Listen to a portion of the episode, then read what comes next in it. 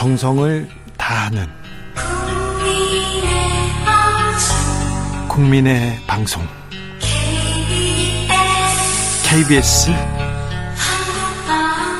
주진우 라이브. 그냥 그렇다고요.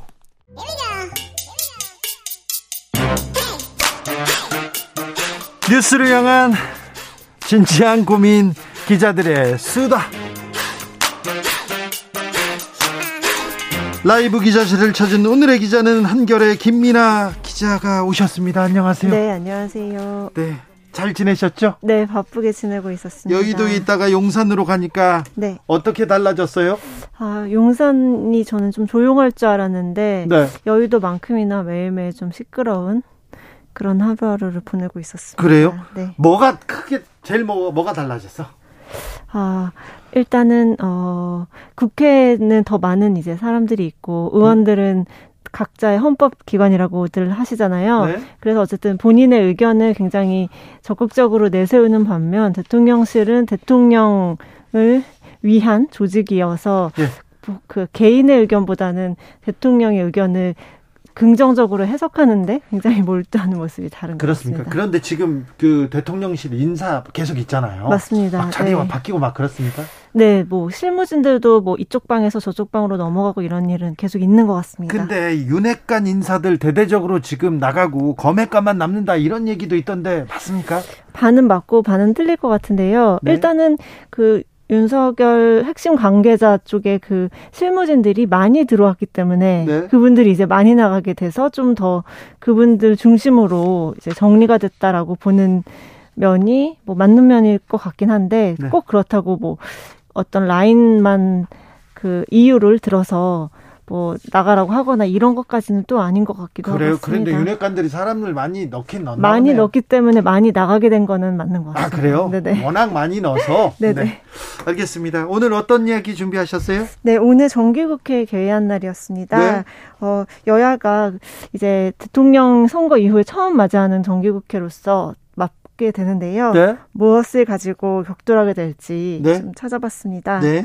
어, 일단은 추석 연휴가 지난 십사일 십오일부터 교섭단체 대표연설 진행하고 뭐 십구일부터 대정부 질문이 이어지고 그러면서 이제 여야가 자기들이 이제 원하는 네. 부각하고 싶은 것들을 많이 이제 앞세울 건데요. 국정감사의 시간이 또 옵니다. 맞습니다. 어, 제가 좀 관심 갖고 있는 부분은 아무래도 민주당 쪽에서 계속 이제 부각하고 있는 김건희 여사 네. 뭐 특검법부터 얘기하고 있죠. 김건희 여사 특검법부터 계속 조금 공세를 펴고 있는 그런 모습이 이번 정기국회에서 계속 이어질 것이라고 예상됩니다. 정청래 최고위원 얘기를 들어봤는데 네. 김건희 여사 특검법 그리고 김건희 여사 관련 문제 절대 물러날 생각이 없어 보입니다. 맞습니다. 사실 이제 고구마 줄기처럼 계속 좀 뭐가 나오고 있어서 그 이거를 방어해야 되는 국민의힘 입장도 사실 좀 머리가 아플 것 같습니다. 먹거리 문제 계속해서 해명이 네. 명확하지 않습니까? 왜 논란이 사그러들지 않습니까? 아, 일단은 제가 보기에 대통령실에서 뭐 맞다 아니다를 구체적으로 딱 밝히면은 이 논란이 조금 더 빨리 해소되고 잠잠해질 수 있는데. 근데 대통령실의 그런 예. 그 대응 능력 네. 이게 조금 떨어지는 것 같아요. 일단 그 김, 김건희 여사 관련된 그 문제나 이슈에 대해서는 거의 모른다 아니면은 뭐 알아보겠다 하고 그냥 조금 퉁치는 그런 모습이 계속 이어지고 있어서 계속 질문해도 누군가 대답 안 해줍니까? 이거는 어, 어떤 아, 사안이라고 누가 이렇게 정리를 해야 될 거 아닙니까? 나와서 아, 일단 그 이, 지금 최근에 벌어진 게 취임식에 초청을 한 사람 중에 여사 쪽 예? 관계자들이 계속 나오고 있는 것에 대해서는 취임식 명단 전체가 없다라는 얘기를 대통령실에선 계속 하고 있었거든요. 누군가는 파악해서 어떻게 됐다는 거를 상황을 설명해 줘야 될 거 아니에요? 네, 근데 또 이제 반면에 행안부 같은 데서는 뭐 일부 공문으로 된 거는 남아있다라고 이제 언급을 한 적이 있습니다. 한겨레는 입수해서 지금 네네. 다 보도하고 있어요. 그런데 언제까지 대통령실이 모른다고만 할 겁니까? 네, 그러니까 전체가 없다 치더라도 뭐 문제가 됐던 인물이 그 공문 남아있는 공문에는 있을 수도 있는데 그리고 한겨레 예. 쫓아가가지고 그거 네. 좀 주세요. 저희가 명확하게 해명하겠습니다. 그런 얘기라도 해야 될 거 아니에요? 그러게요. 근데 이제 확인을 아예 그냥 하려는 의지가 안 보이는 그런 대답들이 계속되고 있고 그래서 이제 계속 고구마 줄기처럼 의혹이 잠잠해지지가 않는다. 이게 좀 아쉬운 부분일 것 같습니다. 그렇죠. 외면한다고 끝날 이 일이 아니에요. 그런데 계속해서 대통령실이 이렇게 대응하는 거 이건 무능입니다. 네, 좀 더 적극적으로 아니면 아니다라고 듣고라도 말을 해줬으면 좋겠는데 그렇지 않은 점, 특히 그게 이제 김건희 여사 관련 쟁점이 있을 때 그렇다는 점이 좀 앞으로 좀 달라져야 될 부분이라고 생각이 됩니다. 근데 김건희 여사를 이렇게 좀 보좌할 그런 팀들, 팀원들은 있지 않습니까? 그렇죠. 부속실에 이미 이제 그 있죠. 여사 관련된 업무를 수행하는 분들이 있습니다. 몇 분이나 있어요? 아, 제가 듣기로는 두세 분, 왜냐면 그 지금 부속실 내부 또 많은 인원이 있는 건 아니어서 두세 분 정도가 관련 업무를 하고 있는 것으로 알려지고 있는데요. 네. 뭐 사실 그 공식적인 자리에 가는 거는 부속실뿐만이 아니라 뭐 의전실이나 관련해서 이제 그 어사, 여사가 어디로 갈지 이런 걸 서포트할 수 있는 인력은 적지는 않습니다. 아, 그렇죠. 네. 네. 다음으로 만나볼 이야기는 어떤 얘기입니까? 네, 지금 오늘 또 계속 시끄러운 게 대통령실 이전 비용 과연 얼마가 나올 것인가. 네, 지금 뭐 삼백억 이상 더 들어간다, 기존 예상보다 더 들어갔다 이런 얘기 나왔어요? 네, 다들 기억하실 겁니다. 그 인수위원회 시절에 네. 김은혜 당시 당선자 대변인 그리고 윤석열 대통령이 직접 나서서 용산 예. 대통령실로 이전을 하겠다라고 하면서 당시 그 추계한 이전 비용으로 사백구십육억 원을 말했었습니다. 네.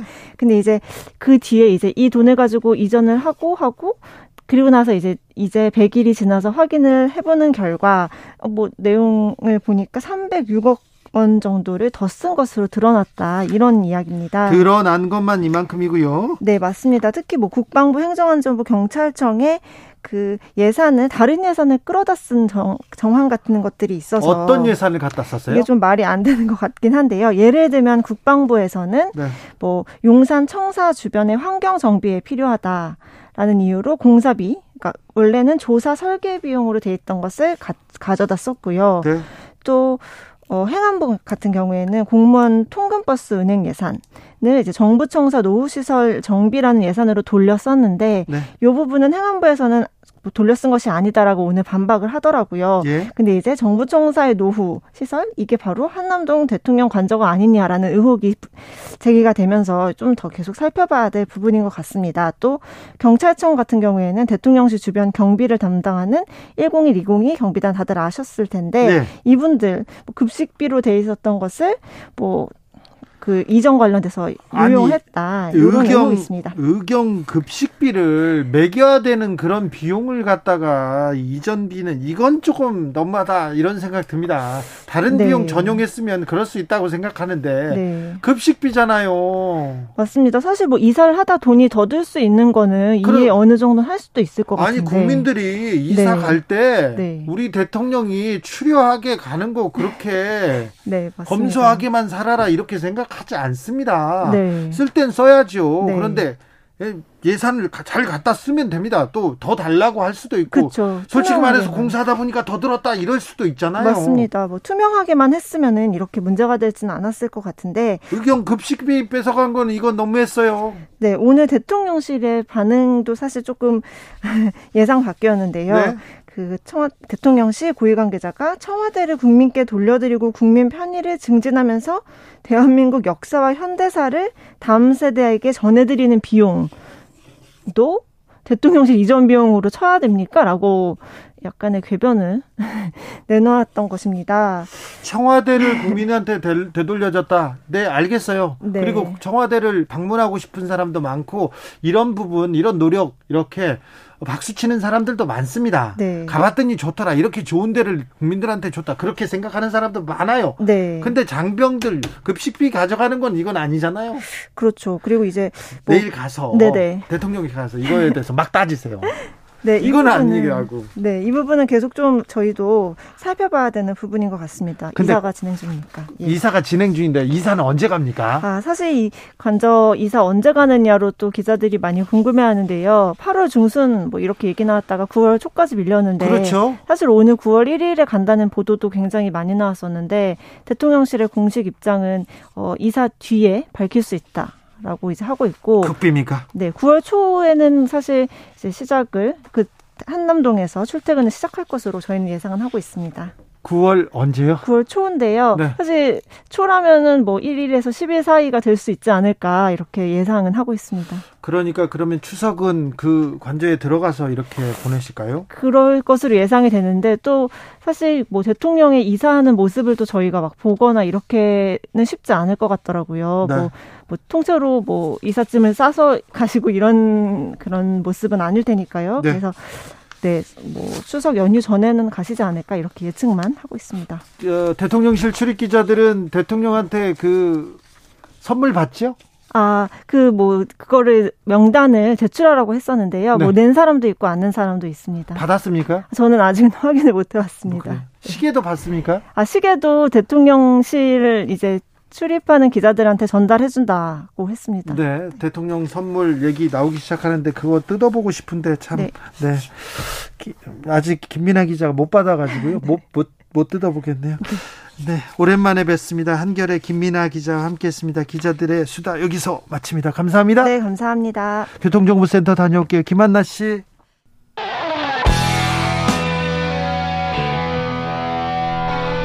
스치기만 해도 똑똑해진다. 드라이브 스루 시사 주진우 라이브.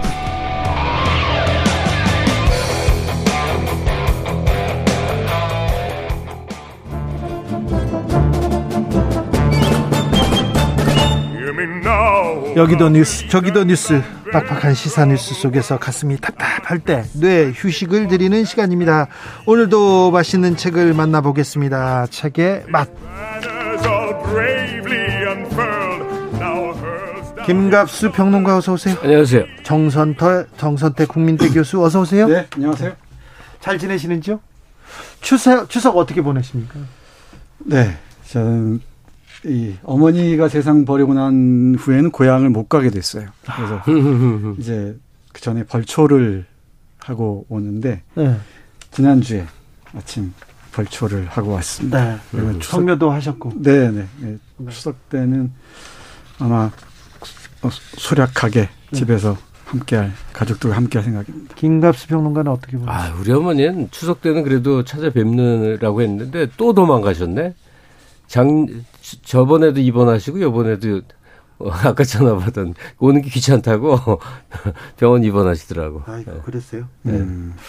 아, 추석 명절 옛날에는 엄청 기다렸는데 저 어렸을 때는 추석이 언제 오나 막 손꼽아 기다렸어요. 제 세대는 명절이라는 게 굉장히 큰 행사였어요. 아, 그렇죠. 일 년에 친... 명절 두 번 있는 거 아니에요? 네, 먼 친척까지 다 모였어요. 네. 네. 그래갖고 동네에서 애들 모여서 딱지치기 하고 그 이렇게 뿅 던져서 딱 하고 소리 나는 딱총 뭐 그런 거 음. 별거 다 했죠. 네. 네. 옷도 그때 그때는 한 번씩 입는 거고. 추석 그렇죠. 빔, 설빔, 추석 빔 네. 음. 그리고.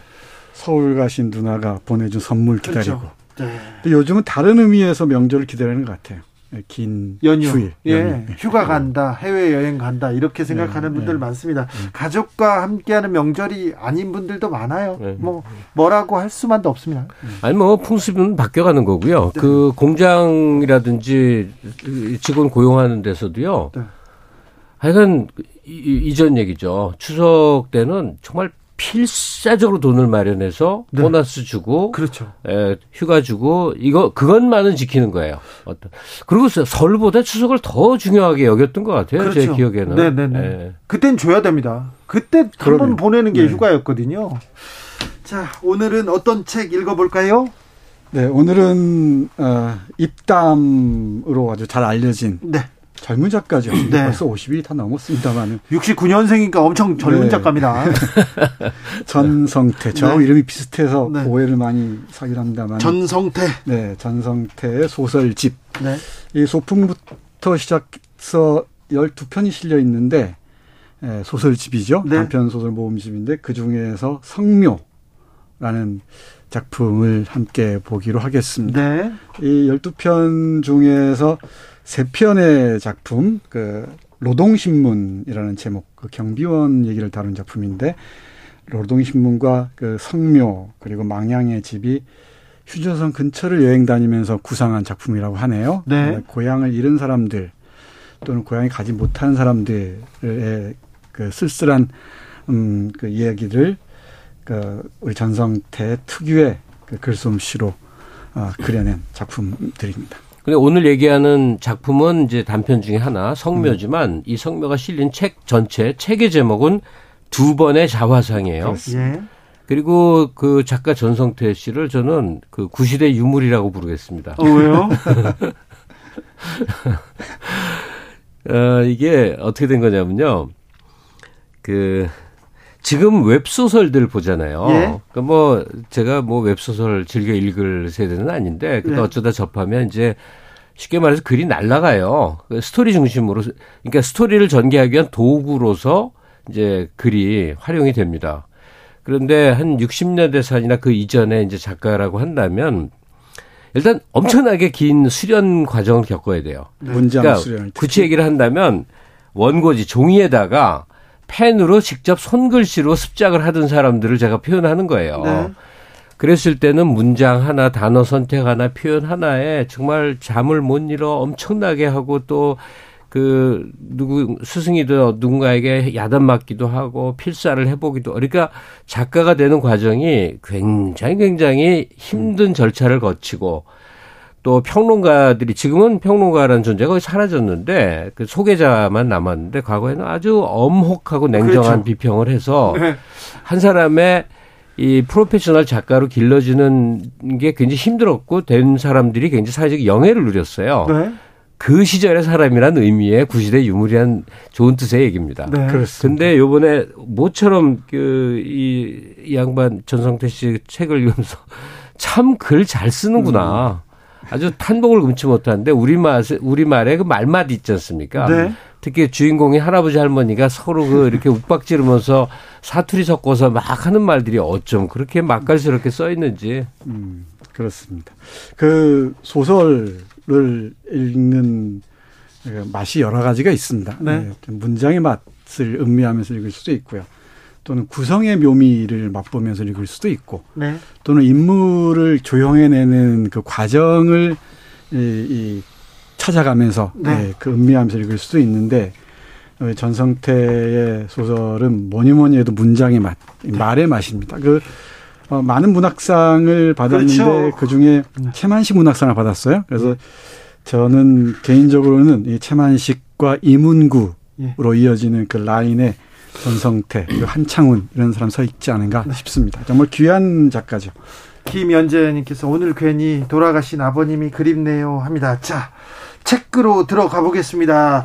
두 번의 자화상 중 성묘. 네, 성묘입니다. 이 성묘는 조금 낯선 테마일 겁니다. 네. 그 퇴역 군인이 화자예요. 예. 초점 화자입니다. 어, 주임상사로 네. 퇴역한 지 삼십칠 년 된 승리상회를 지키고 있는 노인, 노부부인데 그 두 부부의 그 말다툼이 아주 흥미진진합니다만. 네네. 근데 그 승리상회를 하면서 구멍가게를 하면서 조그만 고추밭을 네. 가꾸고 있는데 그 옆에 묘지가 생겨요. 네. 이 묘지에 묻힌 사람들이 누군가 하니 네. 적군들입니다. 네. 접경지대입니다. 지금 접경지대. 네. 파주 이게 적성 아주 지금 굉장히 좀 북하고 가까운 동네인데 그렇죠. 거기에 승리상회. 아, 그 동네는 군인들이 많기 때문에 뭐 이름도 좀 짐작이 갑니다. 네. 그, 그 묘지가 바로 적군 묘지인데 여기는 네. 북한군이나 우리 서해교전 있죠. 네. 서해교전 때 이 죽은 그 북한 군인 그리고 중공군대 유해를 발굴해서 거기에 묻고 그러는 모양이에요. 네. 근데 그 묘가 쓸쓸하게 있잖아요. 네. 그러니까 이 퇴역군인 승리상해를 보는 주임상 전 주임상사가 여기에 벌 성묘를 하는 얘기입니다. 제사를 지내줍니다. 그리고 그 옆에 군부대에 있는 아, 군인들이 네. 와서 김중사라는 사람들이 벌초도 해주고 예. 그런 얘기입니다. 그런데 어느 날 언젠가부터 이곳에 국화꽃이 놓이기 시작해요. 예. 그 북한의 북한군의 묘지에 네. 그 국화꽃을 놓는 사람이 누군가. 이건 독자 여러분들이 이제 상상하고 확인해야 될 겁니다. 네. 그러니까 저는 적군묘지라는 게 존재한다는 걸 이 소설 보고 사실 처음 알았어요. 예. 생각해 보니까 어, 중공군 유교 때 전사하고 연고자 없고 그러면 이게 다 이제. 예, 무명용사 무덤 같은 거죠. 예. 그래서 그냥 묻어두고. 근데 이 소설 속에 보니까 중국하고 교류가 왕성해지면서 중국 관광객 중에 어떤 사람, 어떤 어떤 사람들이 연고를 찾거나 연고가 아니어도 와서 참배를 하는 얘기더라고요. 네. 그다음에 북한군들 중에서도 이제 무연고자들 이렇게 하고, 그다음에 우리가 이제 서로 남파 북파들을 했잖아요. 예. 그렇게 해서 이 인정하기 어려운 존재들이 우리 남한 출신이지만 또 여기 묻혀 있고요. 이게 굉장히 스산한 얘기예요. 예, 동네에서 전, 전방하는 노인네가 음. 어, 때가 되면 성묘 이, 이 사람들 그 제 한번 올려주는 얘기죠. 네. 그런데 지금 정 선생이 얘기했듯이 북한군 출신 묘소니까 가족이 진리도 없고, 근데 몇 해 전부터인가 거기 성묘 때가 되면 국화꽃이 놓이더라. 이걸 그 노인도 발견했고 또 노인과 친하게 지내는 부대 주임 상사도 발견을 해서 중사였던가? 네, 김중사. 네, 중사였죠. 그 얘기를 나누면서 어 혹시 그 자손인 딸 탈북자가 자손이 돼서 혹시 오나? 뭐 뭔가 온갖 추리를 해요. 그래서 끝내 그게 밝혀지지는 않으나 단서만 등장하는데 버스에 타는 모습. 음, 예. 네. 잊혀진 전쟁의 기억들. 네. 그리고 그 흔적이 돼 있으나 모두가 외면하고 있는 그 적군 묘지에 성묘한다 하는 음. 설정 자체가 우리 가슴을 참 스산하게 만들죠. 네. 네. 그렇습니다. 이 작품 집이 나온 건 이천십오 년인데 이 성묘가 쓰여진 게 이천십삼 년입니다. 네. 그러니까 이천십삼 년에 쓰여진 작품인데 문학이 무엇을 할 수 있는가를 잘 보여주는 사례죠. 네.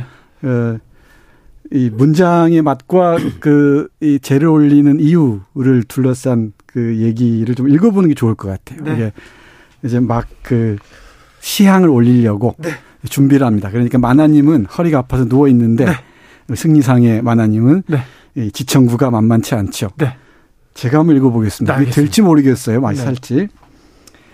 아. 시향 준비하려고 그래. 올해는 돼지머리랑 떡도 맞추고 전역한 부사관들도 좀 부르려네. 제사입니다. 제사. 네. 이제 땅도 내놨는데 그 짓을 왜 해요? 그러니까 마지막으로 좀 차려보겠다는 거지. 훈장 받겠네. 다 나 편하자고 하는 짓인가. 심씨는 휘뚝 일어나 앉았다. 허리병은 역시 아닌 모양이었다. 자기 몸 편한 짓은 그렇게 재바르면서도 왜 나한테는 그 모양이요. 삼십 년을 자기 맘대로 이꼴짝 저꼴짝 끌고 다닌 양반이요. 당신이 이 나라에 있는 삼거리라는 동네를 일곱 군데나 살아본 년 있으면 나와보라고 해. 다방 내지들도 그렇게 안 살아봤을라. 이제 자식들 가까운 데로 나가 살면 좀 줬어. 안산 큰애도 옆으로 오라 하지. 대전 딸애도 세뇌전 아파트 내주겠다고 하지.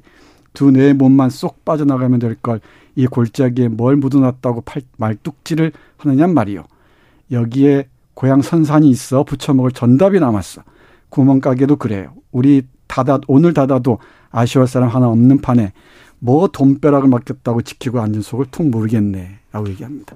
그러니까 만화님으로서는 불만스러울 수밖에 네. 없죠. 근데 우리 그 전역한 이 선임상사 승리상의 주인 할아버지에게는 뭔가 뭔가 못 떠나는 이유가 있는 것 같습니다. 네. 저는 그 이 소설 성묘 읽으면서 새삼 우리와, 우리와 중국과의 관계, 북한과의 관계 음. 이렇게 또 생각을 해봤어요. 네. 근데 참 그 무찌르자 공산당 뭐 아니 중 중공군 노래 그 있었어요. 그 막 우리가 그 전위를 불태우는 그런 노래거든요. 중국 오랑캐 뭐 중공 오랑캐 그렇게 네, 그 들어갔겠죠. 이, 있었는데 갑자기 생각이 안 나. 하여튼 네. 그런 노래 우리가 다 불렀거든요. 네. 그러니까. 저, 예, 중국 중공이죠. 중공을 네. 적군으로 생각해서 무찌르자 이제 이 노래 하다가 구십이 년인가요? 그 이제 한중 수교 네. 이루어진 이후에는 피차간에 특히 우리도 엄청 호의적으로 변하지 않았습니까? 그때는 너무 좋았어요. 네. 우리가 역사적으로도 뭐 형제 나라였다 하면서 네. 한국과 중국이 사이도 좋고 네, 형제 나라라고. 저도 구십팔 년에 한 대여섯 번 중국을 갔는데 구십팔 년에 처음 갔을 때. 상해가 전부 공사판일 때를 봤어요. 네. 지금처럼 되기 전에 그 다 건물 새로 할 때 그때는 참 굉장히 사이가 좋았어요. 예. 정말 좋았고 근데 지금은 엄청 불편해합니다. 특히 한국인들이 중국 가면 하여튼 불편한 게 있어요. 좀 그래졌어요. 네. 북한하고도 김대중 정부 때 그 극적인 이제 냉전 종식 이후에 화해 무드가 생겼다가 지금 아주 짜증스러운 겁니다. 아무런 진전 없이 교착 상태로 지금 하루하루 가고 있어요. 이 성묘, 적군묘지라는 곳에서 중공군 무명 용사들 또 이름 없는 북한 군인들 그 그 사람들을 죄를 지내주는 이 직업군인 출신의 시골 노인. 음. 이, 이 광경이 어우러지면서 왜 이렇게 마음이 이렇게 스산한지, 왜 이렇게, 이렇게 추운지 모르겠어요, 마음이. 맞습니다. 그 우리 승리상회의 주요 수입원 중에 하나가 이곳 성묘를 오는 그 중국 성묘객들. 네. 예, 제수를 그렇죠. 제수를 네, 네. 사주는 것인데 우리 그 주임 상사 말대로 누가 중공군 성묘객을 맞이할 줄 알았겠습니까? 네. 근데 이제 그게 현실인데 어, 이 소설 짤막한 소설이지만 이 소설 읽다 보면은 북한과의 관계나 중국, 중국과의 관계를 생각하지 않을 수가 없죠. 네. 네. 이게 이 전성태 작가의 시선이 어디로 향하고 있는지를 가늠해 볼 수 있는 네. 지점이 아니라 싶어요. 긴 역사를 보면 이런 적대 관계 또는 화해 이런 게 짧은데 짧아요. 네. 우리 살아생전으로 생각하면 참 길고 지루하고 네. 특히나 우리는 한반도 역사 우리가 아는 한 반도 전체가 한 개의 나라인 역사가 그래도 꽤 길거든요. 네. 고려조, 조선조는 쳐도 되잖아요. 네. 신라는 뭐 남북국 시대라고 하더라도 네. 그러니까 지금 이 갈라져 있는 상태에 대해서 끊임없이 인식을 해야 될 것 같은데 우리가 이제 전쟁 이후 삼 대까지 성인이 됐거든요. 저희 부모대가 전쟁에 네. 참전을 했고 저희가 전후세대고 우리의 그러니까 저희 또래 자녀들이 지금 이제 성인이 됐는데 지금서부터는 거의 북한은 왜 그냥 다른 나라 있잖아요. 예. 그 거의 인식이 뭐 그걸 탓하는 게 아니라 그냥 그렇게 굳어져 가는 것 같더란 말이에요. 음, 그렇죠. 그런 북한 네, 네. 북한 얘기하셔서 하셔서 얘기인데 말씀인데 뒤에 이어지는 작품 망향의 집 네. 이게 아마 고성 이쪽이 배경인 것 같은데. 이 북면 사무소라는 지금은 북한에 있는 땅 그곳 사람들 노인들이죠 대부분 네. 이천십이 년 단계니까 어, 벌써 뭐 십 년이 훌쩍 지났죠. 그때 여든이었던 분들인데 그 할아버지들이 꿈에도 그리는 곳이 고향 지금도 고향인 것 같습니다. 네, 금강산 지척 음. 그, 그 여기가 고향이어서 네. 그 가장 가까운 데 가서 사시는 거지 네. 않습니까? 갈 수 있는. 아니 저는 이천 년대 초만 해도 남북교류 한창일 때는요. 지금쯤이면 네. 대마고원 이런 데로 여름 휴가 갈 줄 알았어요. 그러게요. 아니 금강산은 다 여행 가기 때문에 이번에 안 가고 나 다음번에 갈래 그렇게 네. 얘기했잖아요. 음, 맞아요. 맞아요. 네. 문재인 정부 초기만 해도 초기만 해도 극적인 일이 생길 줄 알았죠. 대통령과 뭐 위원장이 만나고 막 그러니까 평양 갈 수 있겠지 다시 뭐 금강산 가는 거는 뭐 쉬운 일이겠지 생각했어요. 음. 이번에 평양 갈래? 이렇게 얘기하니 아니 저는 다음번에 갈게요. 그랬는데 이렇게 될지 어떻게 알았습니까? 제 친구 치과 의사는요. 이 평양의 의료 기자재 돕다해서 네 번을 갔거든요. 네. 가서도 꽤 자유롭게 있다 왔다는 거예요. 그냥 여기저기 돌아다니고 그랬대요. 네. 그러니까 그런 시절이 있었어요. 불과 얼마 전에. 네, 아무튼 그 어. 남북관계 문제를 포함해서 특히 우리가 잃어버릴, 잃어버린 것만 같은 된장 같은 네. 정말 옛 된장 같은 맛을 감직하고 있는 문장을 네. 한번 즐겨보십시오. 전성태의 소설 두 번의 자화상. 정말 재밌습니다. 팔육사육께서 파주 적성에 인문, 인민군 묘지가 있다는 소리 들었는데 진짜 있는 거네요. 진짜 있습니다. 네, 파주 네. 적성에 네. 있습니다. 네. 네, 이걸 보고 거기를 다녀오셔가지고 이렇게 또 작품을 음. 내셨습니다. 인순장님께서 정치적으로 어수선한 요즘 이 코너에서 많은 생각하게 합니다. 독서를 하게 해주신 이 시간 참 감사합니다. 이렇게 얘기합니다. 국화꽃 단어를 들으니까 가을 국화꽃 한창일 때 돌아가신 우리 아버지 생각나네요. 오사공구님께서 벌써 다음 주가 추석이라서 저는 그 다음 주 성경, 성묘 갑니다. 아, 그래서인지 올 추석 다가오는 느낌이 네, 짙습니다. 쓸쓸해요. 이런 분들 많네요. 음. 네. 이 작품이 그래요. 쓸쓸하게 네, 바라봅니다. 맞아요. 네. 그 아니 전부가 다 그래. 이, 전부가 다 그래. 네, 저, 뭐, 단편들인데 네. 분위기가 다른 게 아니라 그 인생의 한갓진 곳 있죠. 이렇게 네. 주목받지 못하는 그 귀퉁이에서 쓸쓸한 삶이 전부를 일관합니다. 그게 우리의 삶의 일면이겠죠. 오늘도 감사했습니다. 김갑수 선생님, 정선태 교수님 감사합니다. 예. 네, 고맙습니다. 리차드 용재 온일의 비올라 연주로 섬지바이 들으면서 주진우 라이브 여기서 인사드립니다. 오늘 돌발 퀴즈의 정답은 라니냐, 라니냐였고요. 저는 내일 오후 다섯 시 오 분에 돌아옵니다. 주진우였습니다.